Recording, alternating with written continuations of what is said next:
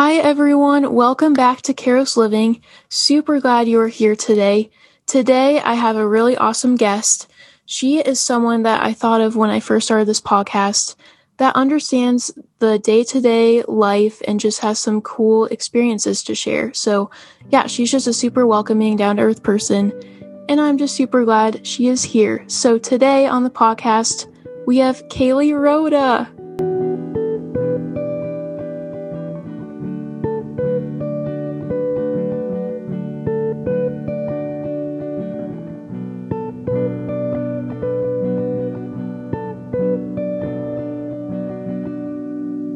Hello. Hi. How's it going over there? It's great. Guys, this is funny. We both are in Colorado, but I asked Kaylee a few days ago. I was like, could we do it on Zoom? Because I still haven't figured out how to record in person yet. So we're just doing Zoom, even though we're in the same place. Yeah, we're like 15 minutes away right now. it's great. this is so funny. But thank you for doing this, Kaylee. This is Yes, of course. I'm so excited to get into your story because I don't know like we have talked a few times, but I don't know Kaylee too well. yes. Well, fun fun story. Avery and I were almost roommates. Oh my gosh. We were supposed to be rip.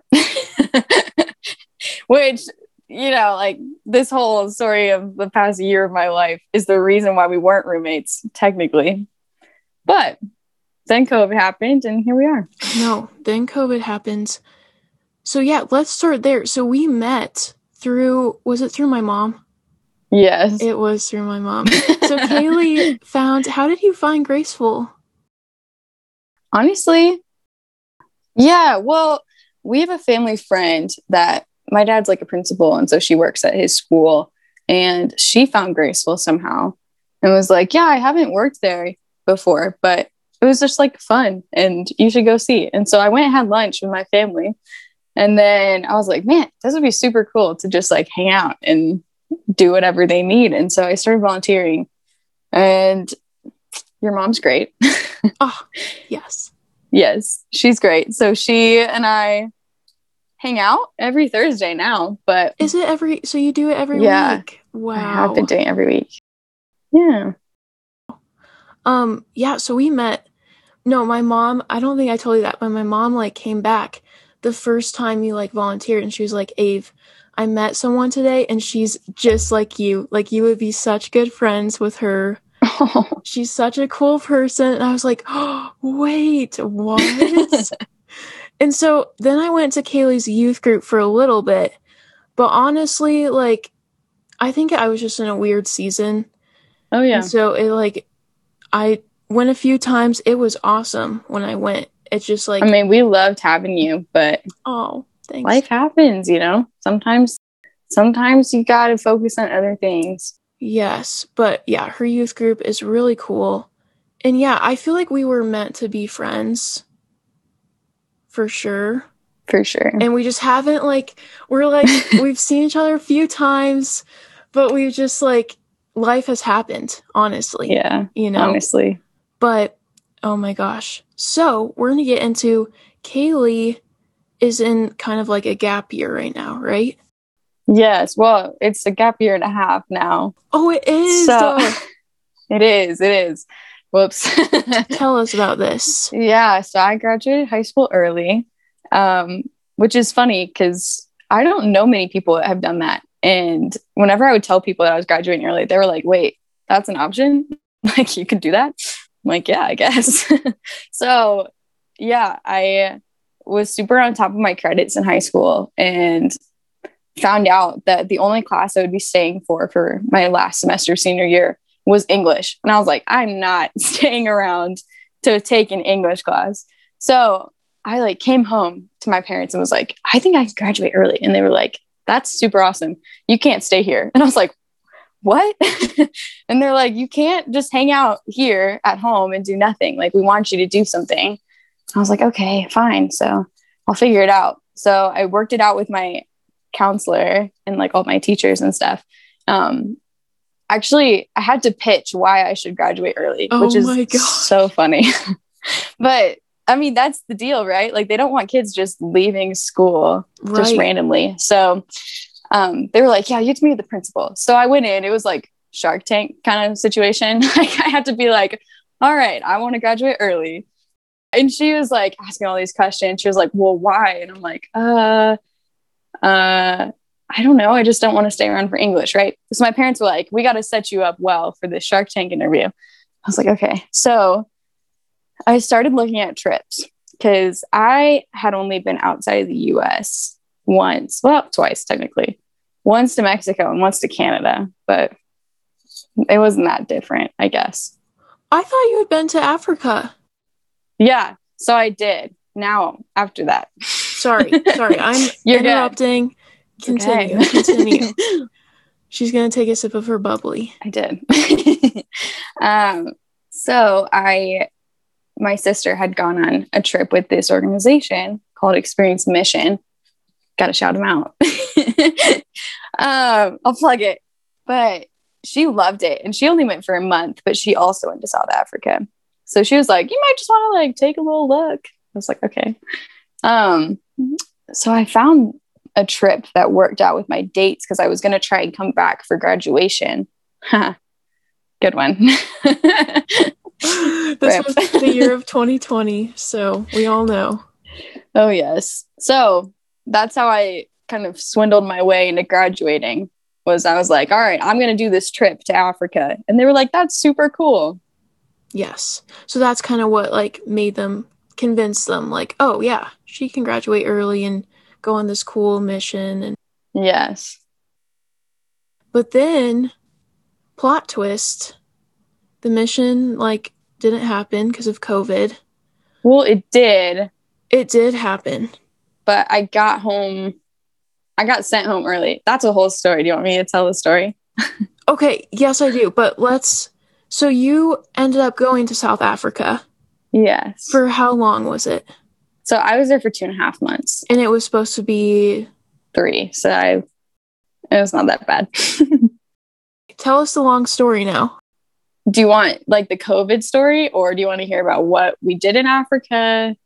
Let's the COVID story first. Then we'll get into all the Africa tea. Okay.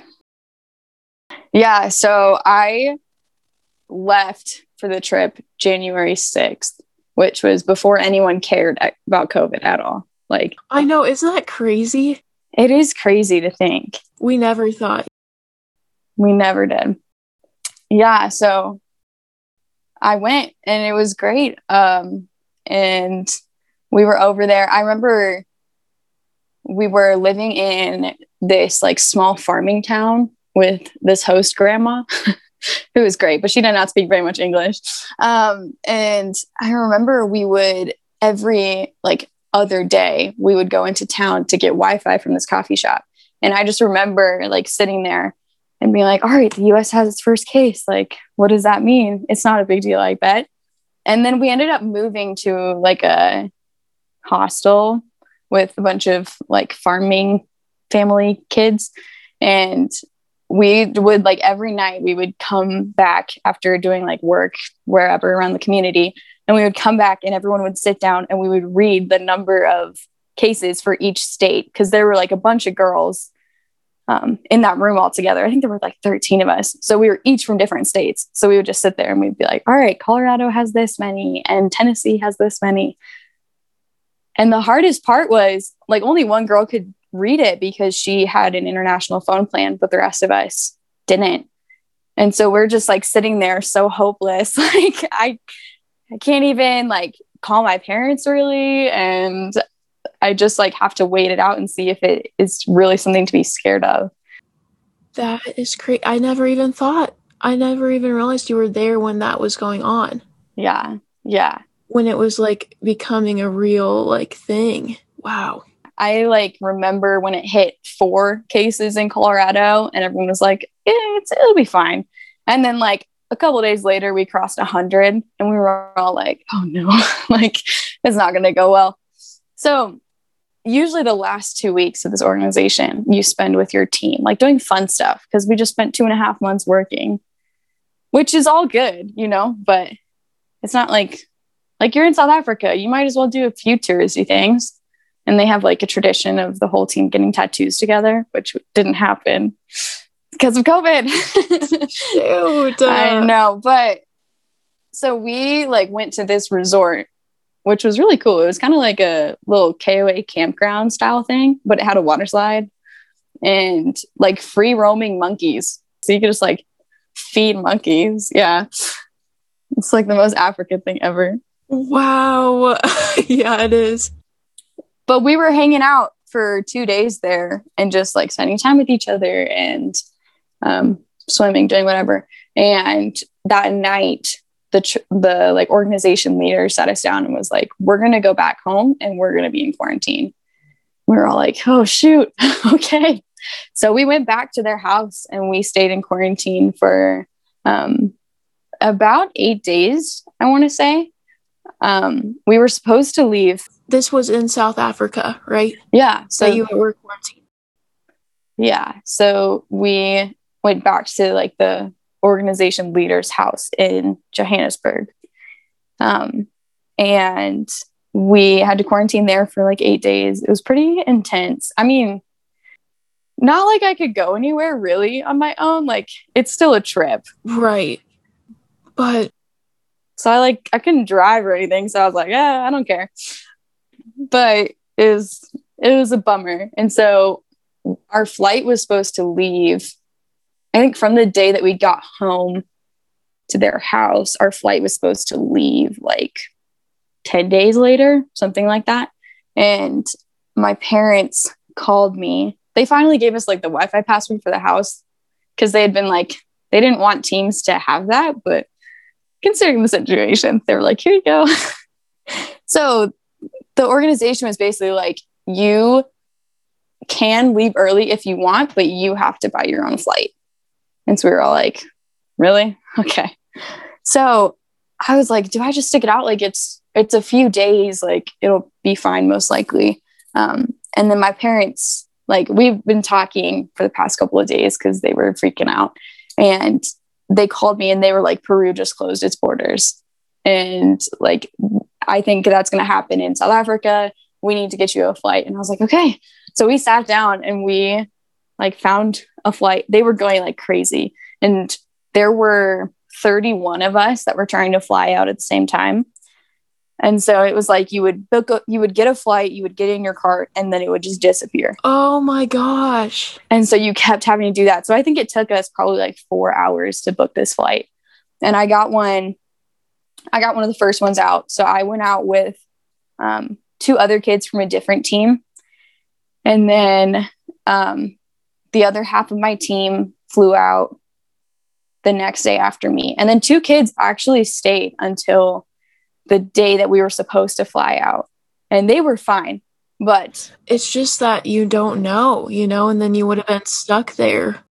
Yeah, one of the other teams, one of the other teams had three kids that got stuck.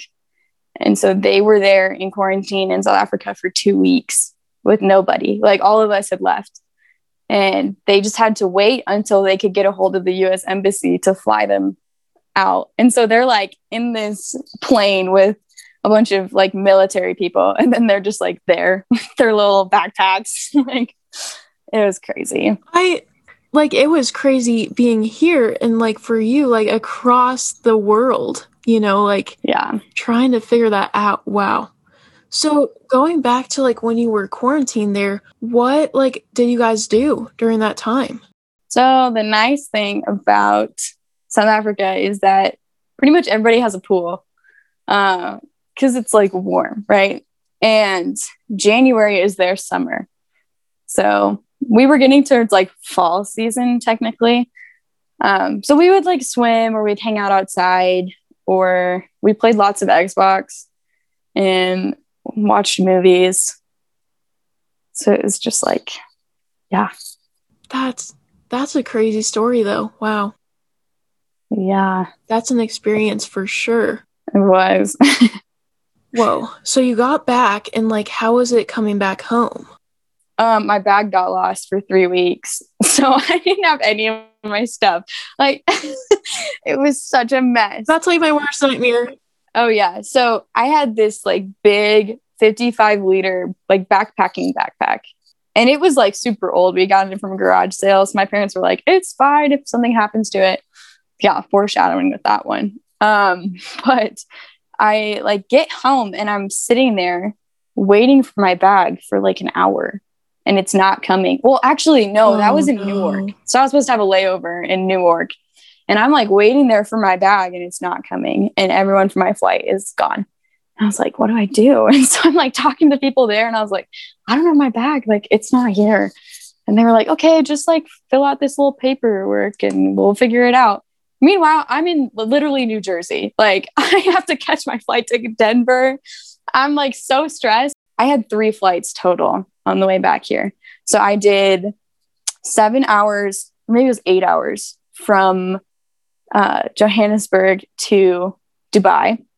Had a like a two hour layover there, maybe three hours, um, which was a whole thing because it was thunderstorming the whole time and my gate got moved and everyone had to get COVID screened. And I'm like walking through the airport without a mask because I haven't been able to go get a mask and it wasn't like a mandated thing. Right. So nobody's wearing masks. And it's like, I'm in Saudi Arabia in the airport and we're just like trying to figure out what's going on. And then they're doing COVID screenings and we're like, what is this? Like, we've never done a COVID screening before. And so then I had a 13 hour flight from Dubai to Newark. And so I'm like walking around the Newark airport crying because I'm so lost. Like I cannot find my gate. My bag just got lost. I'm so exhausted because I did not sleep. And so I'm just like crying. And I walk in to get a chocolate milk because I was like, you know what I need? chocolate milk. And one of the ladies who was working there came up to me and was like, You look really tired. I was like, Thank you. Thanks for that. So I just I just had to leave it. I just had to be like, you know what? It's fine. It'll get to me eventually, whatever. So it was three weeks until that bag turned up. And so I had to go to Target. I had to buy all new toothbrush, everything. And then it showed up three weeks later. And I was like, man, I have double of everything now. That story, like in itself, I feel like is Caro's living. Like it's just this like Yeah, honestly. Journey. Oh my gosh. So you're so you're back home. Well, actually, I want to hear about your time in South Africa. So let's maybe, can we pivot back there? Yes, let's pivot. Okay, so it was cut short. I'm just wondering, what did you notice about their everyday life there that changed your perspective? Okay. I feel like I should preface a little bit about the organization so we can get like a picture. Yes, please do that. So, Experience Mission is technically a Christian organization. They're affiliated with the Christian church, but the whole purpose of their trips is not to go over and provide relief. Um, they do that, you know, throughout, but the point is that you go and you get immersed in a different culture. And the idea is they want to give you as many different experiences to fully understand a culture and a country um, so that you like come back with more perspective. That's kind of their big goal. Um, and so when we went over to South Africa, there were six on my team, but there were two other six month long teams that went. And so there were 31 of us total. And each of us kind of went different ways. So they would put each team in a community. So our community that we worked at was called Mooiplaas. And it is a squatter camp. So, something about South Africa, they have open borders, which means, you know, that immigration is not regulated. And there's some good things to that for sure. There's a lot of people that get opportunities in South Africa they wouldn't get in Lesotho or Zimbabwe or Namibia. But there's also the issue of um, they come over, they can't speak the language, and they can't find a place to live. And so there's these big squatter camps that have risen all over the city, which is so strange because you'll be driving through like a real residential area. And with Mooiplaas, it was you would drive through these big mansions, like literal mansions. There was an ostrich farm wow. that we passed every day when we were driving into this squatter camp, and Mooiplaas was on a landfill. So the way that people would make money often in Mooiplaas was they don't have garbage trucks in South Africa. They have people that walk around with these gigantic carts which is so strange because the residential areas look like kind of our suburbs in America. And so you would imagine it would look like your house, but then there would be someone, usually, typically a black man, um, who would be walking on the side of the road with this gigantic, like, cart that went above his head, and he'd just be picking up your trash and throwing it in. And so then they take that back home and they sort it and all of that, but that trash spreads everywhere. So they build their houses out of it and they try and make the most of what they can with it, but it just smells. Like there were days where you would walk in and they'd be burning the trash and it would smell so strong. and you're like, I remember that. I remember that in Uganda. Even just like when I got there, all those smells at once, it's like, whoa, what is happening? It's so different because there's not a lot of times in America where you walk out of your house or out of the car and there's such a strong smell. Like Greeley, Colorado, yeah, because it's like the cow farms. Or like my grandma lives in Idaho and she lives next to a sugar beet factory, and that is one of the most pungent smells of all time. But it's just crazy to think about. Like that's an everyday thing. So yeah, we would we would drive into the community every day and we worked with an organization that already existed. So some local African people, um, which is like the formal name for the illegal immigrants, because there's like Africans and then there's Afrikaans, which the Afrikaans are usually the white people. So they were the original colonizers that came over from, I think, Britain. Yeah, Afrikaans, Africans. But yeah, so we would go into the communities every day, and they had started an organization to educate children. So one of the issues with squatter camps is that no one's, most of the adults are not educated. And so they don't really see the value of sending their kids to school. And especially because they live on a landfill, like there's so much stuff that kids could be doing besides going to school. So we would go and we would um, spend time with the teachers and with the kids and just i think they wanted them to be exposed to americans but it was really interesting for us to be exposed to them. Um, but every day the, there were certain teachers that would leave the building and they would go walk the streets of the squatter camp which i think had a population of like 16000 people. And they would walk the streets and they would find kids and like moms and they would try and convince them to come to school like every day. Wow. So you'd get new kids every day. And we were at the start of the school year. I, like I would do some English classes with some of the little like five year old preschoolers. And I would teach them like days of the week and all of that stuff. And then we just like sing songs and read books and play games. Um, and then they had another program for the older kids. So the like elementary school kids, because they're legal immigrants, they don't have the papers to enroll in a South African public school. So they would go to this school until they got their papers. So with them, we would teach them like how to write and we would work on writing their name and trying to teach a kid how to write in English when they can't understand a single thing you're saying is so difficult. And you just feel so bad because the kid gets so frustrated. Right. Yeah and you're like none of this is your fault like it's not my fault that i only speak english. Like it's not your fault that i only speak english. That's my limitations. That's not on you right?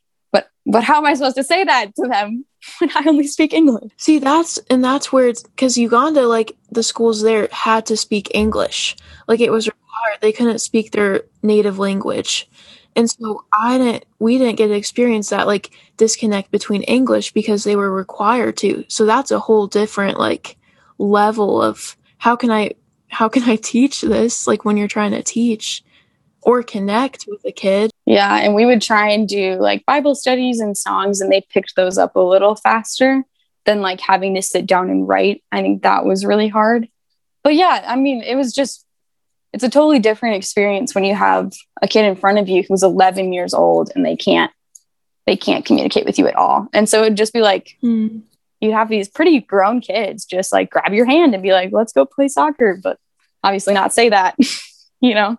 So it was just a very interesting environment. So every day you would go to that school, right? And you'd just help where you were needed to be. Yes. So sometimes that would be teaching lessons and like aiding teachers while they helped kids, or it would be like we did landscaping all over the property. Um, so one of the things that a lot of African communities do is, I'm sure you saw this in Uganda as well, but mm-hmm. because there's so much trash, they would take two liter soda bottles and they would shove plastic in them and then seal them yep. up and make them into walls. So I spent hours doing that, just like taking a stick, shoving some plastic in a soda bottle. And it was good. Yeah. And you were with how many other kids again? So there were six of us total. And then we had we had two trip leaders who lived there full time. Okay. And then you guys were all like in a house together? No. So we were all spread out. So we were in pairs. So there were four girls and two guys. So we were each put with host families. So my host family. That's right. Yeah. My host family was pretty upper class South African, which was fascinating. So they, when we would go to their house each night, they had to scan their fingerprint to get into the gated community that, that they lived in. Oh my gosh. Yeah. So they like they had a golf cart that we went and drove around the golf course like all the time. Like they would just let us take it.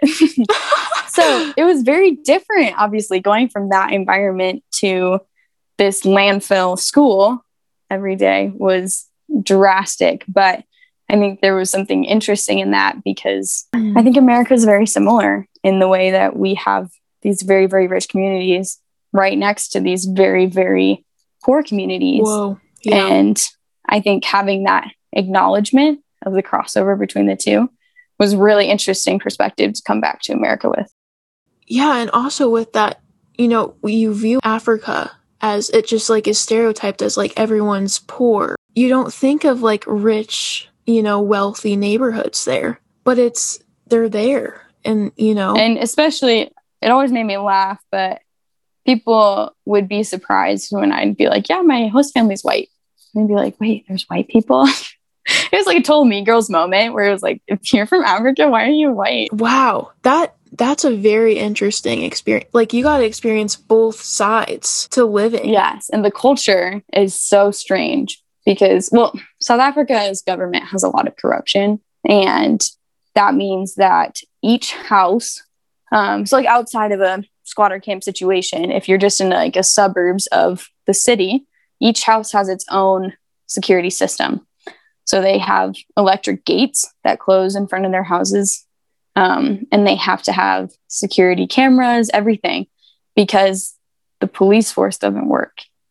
So you call the cops. Wow. So, like, say someone breaks in your house, you call the cops. They won't show up because they don't have a vehicle.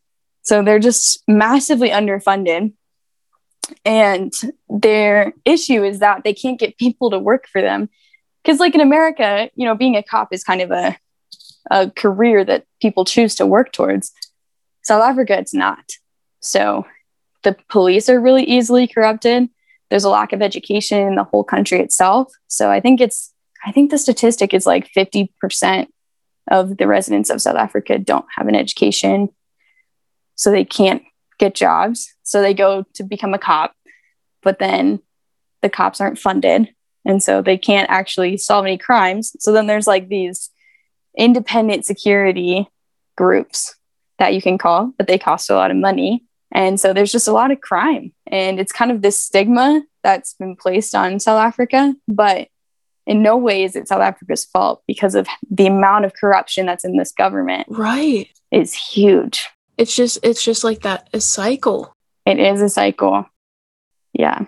So i think just learning i had a my host dad was very educated in all of the government and all of that political side of things. And so we would sit down and have like hour long conversations where i would just be like okay explain this to me. Like why is this the way that it is? Hmm. um which was so beneficial. And I'm so grateful for that because there was a lot there. Yeah. Wow. Just the amount of like crimes was one thing. And then they have a lot of car accidents because like 70% of the drivers are unlicensed on the roads. And because the cops don't really do anything, my host dad estimated that one person a year goes to jail for not having a license. When there's 70% of the people on the road driving of people that don't have license. Yeah. So that was a whole other side of it, which was kind of crazy because we had to commute to Mooiplaas every day, which ended up being like an hour long drive. So it was just like experiencing that was so strange because people drive so crazy. yes. Were there motorcycles there? Like Boda Bodas? Did they have those? Yeah, they did. Yes. Oh man. Those things could like carry I saw so many different things being carried on those like while we were in Uganda. Yeah, it's it's crazy. but yeah, so something specific to South Africa. I have a funny story about this too. Do it. So there's a thing called load shedding, which basically means that they shut the power off in your house for 2 to 4 hours a day. So South Africa has one of the most advanced energy systems in the country to provide electricity and all of that stuff. But again, the lack of education means that there's not enough people to run it. So they have to shut off the power in different parts of the country to supply power to other parts. And you never know when this is going to happen because there's no schedule. Oh my gosh. So you'll just be like hanging out at the house. Like sometimes they, my host siblings would get like a little tip that was like, okay, load shedding today might be around this time. And you're like, okay. But half the time it was wrong. And so the worst part is when it like load shedding happens during dinner time because then you can't cook anything unless you're wealthy enough to have a generator, which my family was like their fridge wouldn't stop working because they had a generator. But some families, their fridge just shuts off for four hours, all the food goes bad, and then they have to throw it all out and start over again. We were lucky that we didn't have load shedding that often, because again, there's no schedule. So you just like, I don't know. But there was one night that my like roommate and I went to play tennis. so we're just like playing tennis. It was so random. But we're playing tennis and then we come back home and they were like, Yeah, there might be load shedding. And so we're all hanging out watching a movie and there's no load shedding. And we're like, Weird. Okay. So then I go to shower that night. Oh no. I get in the shower. I'm like halfway through showering. I got shampoo in my hair and the lights go off so fast. And I'm like, crap. And it's pitch black. There's like a street lamp across the street that I can kind of see through the window, but like all I can see is like a little sliver of the toilet. So I like I'm so I'm so screwed. I'm like, okay, well, how do I do this? Like I'm just gonna shower in the dark, I guess, and then just like try and make it out. And so my roommate takes her phone and she turns on her flashlight and slides it under the door. and it's like, look, and then walks away. And I was like, oh, thank God. Just the perfect timing on that one. Wow. yeah, I know. I was like, what are the odds? That's so interesting to like learn about. I also really like the mission that you went on, like how you're you're just embraced in the culture. Like you get to experience living with a family. Yeah. And that's really cool to me. Yeah it was really intimidating. Um, our team leaders selected each family for each person. So they it wasn't like random. They kind of like took into account the family and then who they felt would fit best based on their life story. So like my roommate Leah and I both came from kind of well-off communities. I'm from Denver obviously and then Leah is from Tennessee. And so we were kind of used to big houses and all that stuff. The other two girls on my team both came from pretty intense home life situations. One of them was adopted when she was 12 years old from an abusive home. And then the other girl came from a divorce and her dad was an alcoholic. So they also lived in just like not great situation. And so I think yeah. considering those life stories, they were really intentional with how they placed each person mm-hmm. so that I mean, you want to push someone to to learn and grow, but you also don't want to trigger someone because of past traumas or things that they can't really handle, you know? For sure.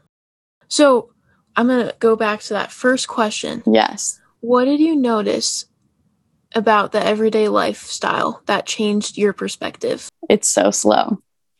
And everyone, as soon as we got there, they were like, good luck. They're like, time moves really slow in Africa. And we're like, yeah, okay, it does. It feels so slow.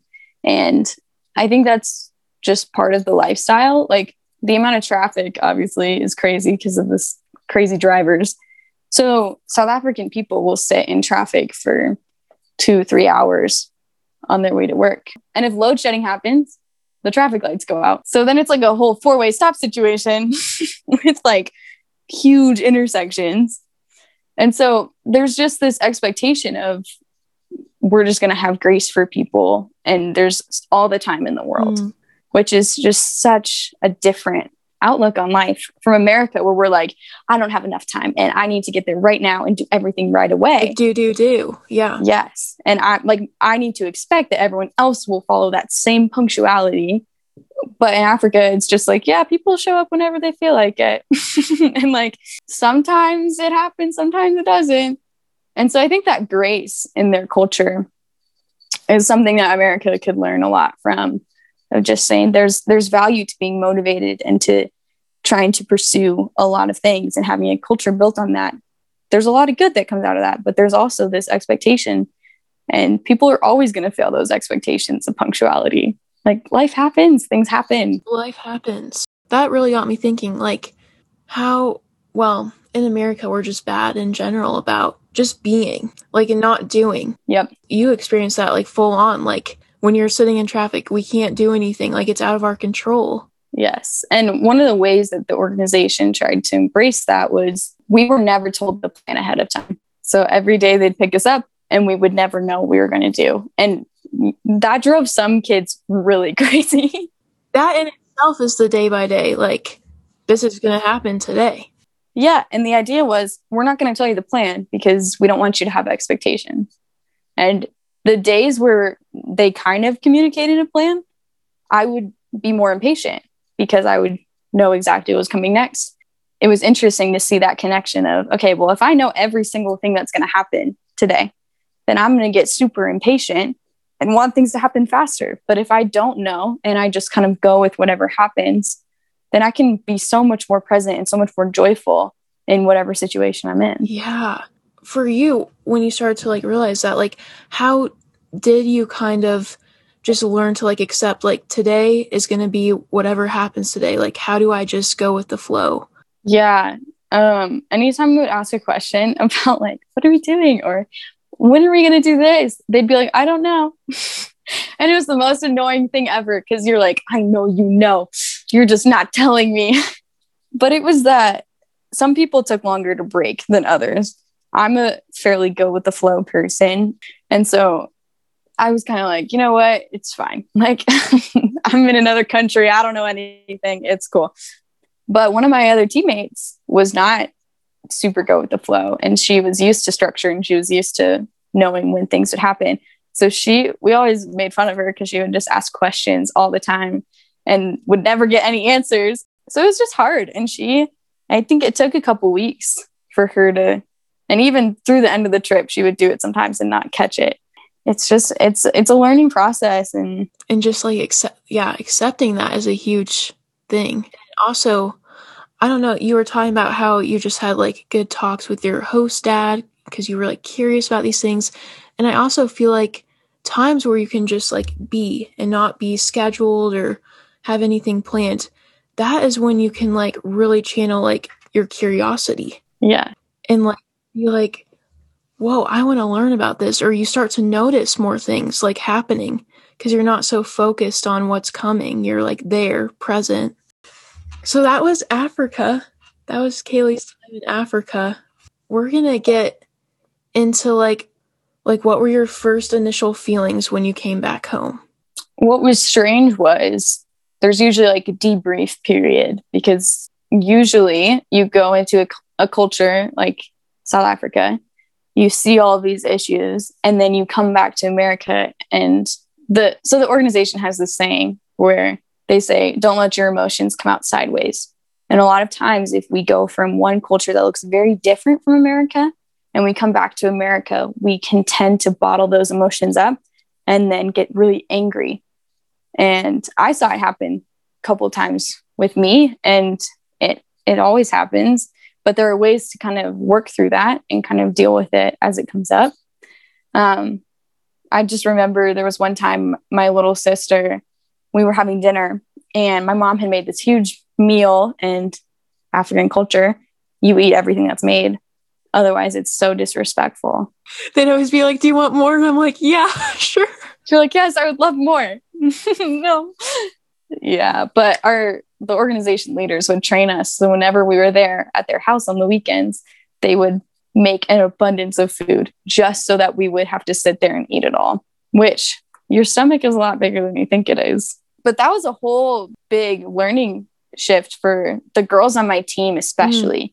Like going into a culture and saying, okay, I am going to have to eat all this food. And it was that reckoning of like, I'm going to gain weight. And I might not feel super comfortable about that. And how do I just make peace with that? Because, you know, America is very image conscious. Whereas we would go anywhere in South Africa and they'd be like, you're so small, eat. We're like, what? That's so true, Kaylee. Wow. Yeah. Yeah. So even that, I came back home. We had dinner with my sister and she like ate a little bit and then was like, okay, I'm not hungry. And I like full on kind of freaked out on her and was like, no, you eat all of this. You haven't seen the things that I've seen. And there are so many people that don't have what you have eat. And, you know, t- that wasn't totally fair of me to say because I've seen things and experienced things that she hasn't. And it's not fair of myself to put expectations on her for a culture that she's never experienced. But again, it was that bottling up of emotions of like, I have this frustration, and why are people treated this way in a squatter camp? Um, and so, like, how do I how do I be okay with that and have grace for that in a culture where we have abundance? So that was just a hard thing to learn, and I think almost being in quarantine right away kind of helped that because I've heard a lot of kids will come back from these three month, six month immersion trips and they'll just get so angry because they'll be driving around and like going into restaurants and all of that and like the mall and all of those things where whereas I just was in my bedroom like all day. And so like in some ways it was a blessing and especially coming from that culture where time is longer and I just have patience I think quarantine went a lot faster for me than for other people. Yeah, wow. So, right, you went you were quarantined for how long when you got back? Well, I had to be for 14 days and then okay. We went on lockdown. So it ended up being about 2 months, I think, before I started working again, which I was supposed to go work at a summer camp, which got canceled. Darn it. But I think I left for that the second week of June. So I didn't work from the day I got home, which was like March 22nd until June. Right. I'm like all mixed up right now because this was before summer. Yeah. And then after quarantine, like what did that look like? What was your life here like? So after quarantine, I went and did training with the summer camp that I was supposed to work at there was a whole group of staff. We went up um, to the property. It's Eagle Lake. Um, but we had a whole team of staff that went up for two weeks and ended up having to come home because we had an outbreak before we ever got campers. So we were just up there for two weeks, just like hanging out.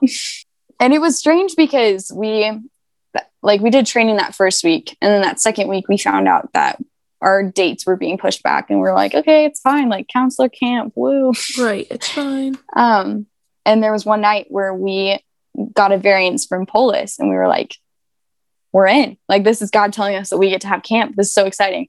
The next day we get our first covid case. Oh darn. And so it was that reckoning of like okay god we felt like you said something in that you were granting us this time with campers. And then the next day you took it away.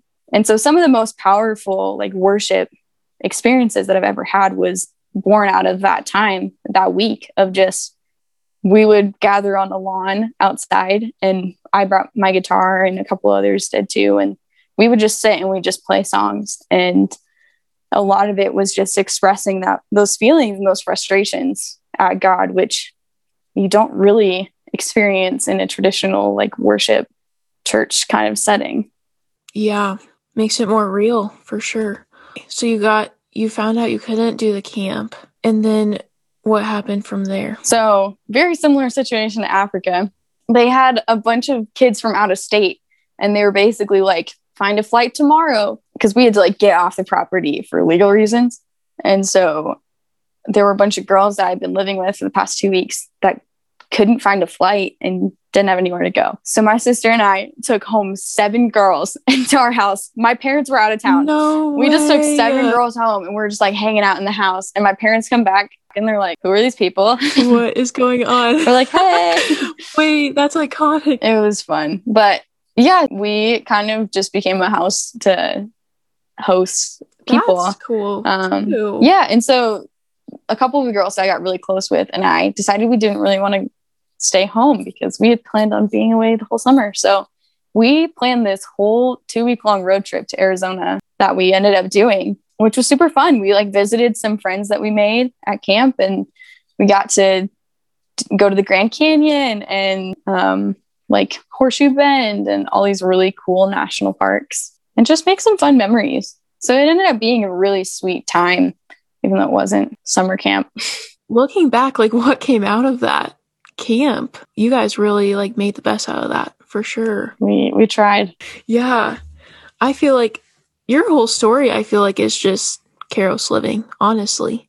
I mean, and I don't want to diminish the fact that it's hard. Yes. Even if you're someone who finds it a little bit easier to go with the flow, that doesn't mean that you don't get disappointed when things don't happen the way you want them to. I love that you added that. Yeah. It's it's a day by day learning too and a day by day struggle of like yeah, when things when plans get canceled, it sucks. Like it's not this like great now I'm going to like go on a 2 week road trip. Like that's not the case every time, you know? Right. And it, it comes back to that idea of expectations. If I don't know the plan at all, I can't make any expectations, good or bad. And it would be so great if I could live that way every single day of my life. Frustrating at times, yes, but so much easier, right? But that's not realistic. And I'm going to make expectations Mhm. every day, and they're going to be like, they're not going to be reached. And so, how do I every day sit down and be like, all right, how am I going to take this on and kind of cope with it? And going off that, like for you, what is something that helps you every day when you wake up and realize like maybe you don't get something done that day or how do you recover from that? Yes, I am a personality that's very task driven. I don't know if you know Enneagram stuff, but Yes, what's your type? I am an Enneagram four wing. Well, I go back between three and five. Okay. So I'm a four. So like big time into the fields. But lately, which is a weird combination during COVID, I've been really feeling into that three wing. And so I'm super into like getting stuff done and it feels really good. Yep. But sometimes I can't, and that's okay. And I think allowing that to be part of your experience and just to say, you know, my value is not based solely in how productive I am Mm. or everything that I accomplish. Right. And, you know, people say that pretty generically when it's like, well, my value is not in whether or not I win an Oscar, you know, but it also applies to the small things of like, my value is not whether or not I make my bed today. I'm going to try. But, you know, sometimes that just doesn't happen. And I'm running out the door because I slept in too late. And I'm not a failure because I didn't accomplish all those things or I didn't do my routine perfectly. Um, there's always there's always grace in that, but it is a lot of just having grace for yourself to Hmm. mess things up and you know say I'm I'm allowed to not have everything together. Yep. Just cut yourself some slack. Yeah. You don't have to do everything all the time. So catch us up on your life right now. What's going on? Yeah, so I I'm working. I'm a working gal. I am working as a lifeguard. I've worked at this swimming pool for the past like 4 years. And I when I got back from that summer camp, I was like, "Hey, I'm out of a job." And they were like, "Okay, come work here." I was like, "Okay."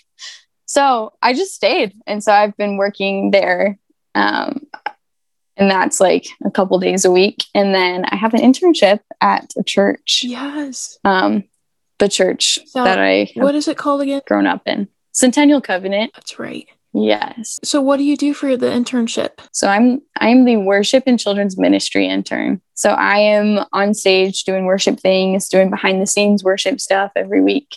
And then with COVID, we've had a lot of kids who do children's ministry on Zoom. And so every month we put together these big Zoom bags that we deliver to each family's house. And so we're doing that this week actually. Um, it's a lot of work, but it's fun. And so besides that, I'll like attend children's church and like get to hang out with the little elementary schoolers, which is just fun. That is fun. Kids are the best. I love kids. Kids are the best. Oh man, they make life awesome. So true. So, yes, and you have been rock climbing. I have been, yes. I want to talk about rock climbing because I've always wanted to. So, what how did you get into this? So, my dad learned how to climb in college because he was going to Point Loma in California. Such a California thing. Oh my gosh. Lauren, my last guest, she goes to Point Loma. Yeah, it's a great school. They have a lot of climbing junkies and my dad just happened to be friends with all of them. So he learned how to climb and was super into it. Like our first house that we had, he built a climbing wall in the garage and was just like so into training and all that stuff, which at the time, climbing gyms weren't really a thing. They, I think just in the past like 20 years, they've really become common, but at that time they weren't. And I think the only climbing gym in Colorado was, or in Denver at least, was this really sketchy place in like off of Broadway. So like kids in climbing gyms weren't really a thing. And so I grew up like going every once in a while outside. But that was really it. And so I wasn't super into it until I was a freshman in high school and my school started a climbing team. I started climbing then and like competing, which was super fun. But then ultimately had to choose between that and doing theater. So I chose theater. Okay don't regret that choice. But yeah, so then I kind of took a break for a while and then slowly got back into it. I think over the past eight, nine months, I've really started to commit to it. And so I'm going to the gym like every like four or five days a week, which is a lot. But it's, I think it's just such a cool sport because it's so individual, mm-hmm. but it's also one of the only environments where everyone is there to help you and they all want to see you do well, whatever that looks like for you, you know? Yeah. Like, yeah, I'm not going to be climbing at the same level as this dude over here who's been climbing for the past six years. But at the same time, I want to see him do well. And just the same, he wants to see me do well at whatever I can do. Yeah, it's like a community. It is. It's cool. Last thing I want to talk about what are you thinking about for next year? I know I kind of know what you're thinking, but well, I am committed to Seattle Pacific, baby. Yes. yes, I am. I'm going into the psych program, planning on double majoring in psychology and social justice, and then doing a possible theology minor. It's a lot. I had a meeting with them and I was like, You think I can do this? And they were like, Oh, yeah, for sure. I was like, Okay, okay cool. great. Thanks. That's really cool. Yeah, I think we'll see. We'll see if I stay. I definitely like the people a lot. And I like it's just so hard with COVID. Like I can't you can't get a sense for anything. Absolutely. It's hard for me to be like, well, just stick it out. Like it'll get better because I've never been to college. Like I don't know. Yeah. I don't know how things work, but yeah, I think I think it's very true that college is already difficult, especially having to move from your parents and like that distance is hard enough and all the self discovery and identity that happens in college is huge. But then to add like making it super difficult to find community and do anything that you want is just it's tough. So mm-hmm. Well, thank you, Kaylee. This was awesome. Yes. So good. I'm just so glad like I got to hear more of your story too and just what you've been up to and doing this past year, I guess. Yeah It's super cool. So I want to end. I ask every guest their favorite song at the moment because I'm a big music person. Do you have one? Oh, I feel blindsided. I wasn't ready. I listen to such a variety of music right now. I feel that. I think I already did, but then quarantine just and COVID in general, I just expanded. Oh, me too. And I went into genres I never thought I would. yeah, lately I've been really into Hobo Johnson. I haven't heard of him. Okay, so he is sort of a rapper, but it's like spoken word. I don't know how to explain it. Wait, this is cool. But he's got some really fun stuff. So I always tell people like Peach Scone is one of his songs, and that's a really fun one. Another one that I love is called Subaru Crosstrek. Ooh. Both of those are just like fun, kind of silly spoken word rap kind of thing. Wait, that's awesome. Okay, everyone go listen to those. That's cool. I haven't heard of that. Yes. Well, thanks again, Kaylee, for being here. This was great. Thank you. Everyone listening, thank you for tuning in. Hope you guys have a great rest of your week.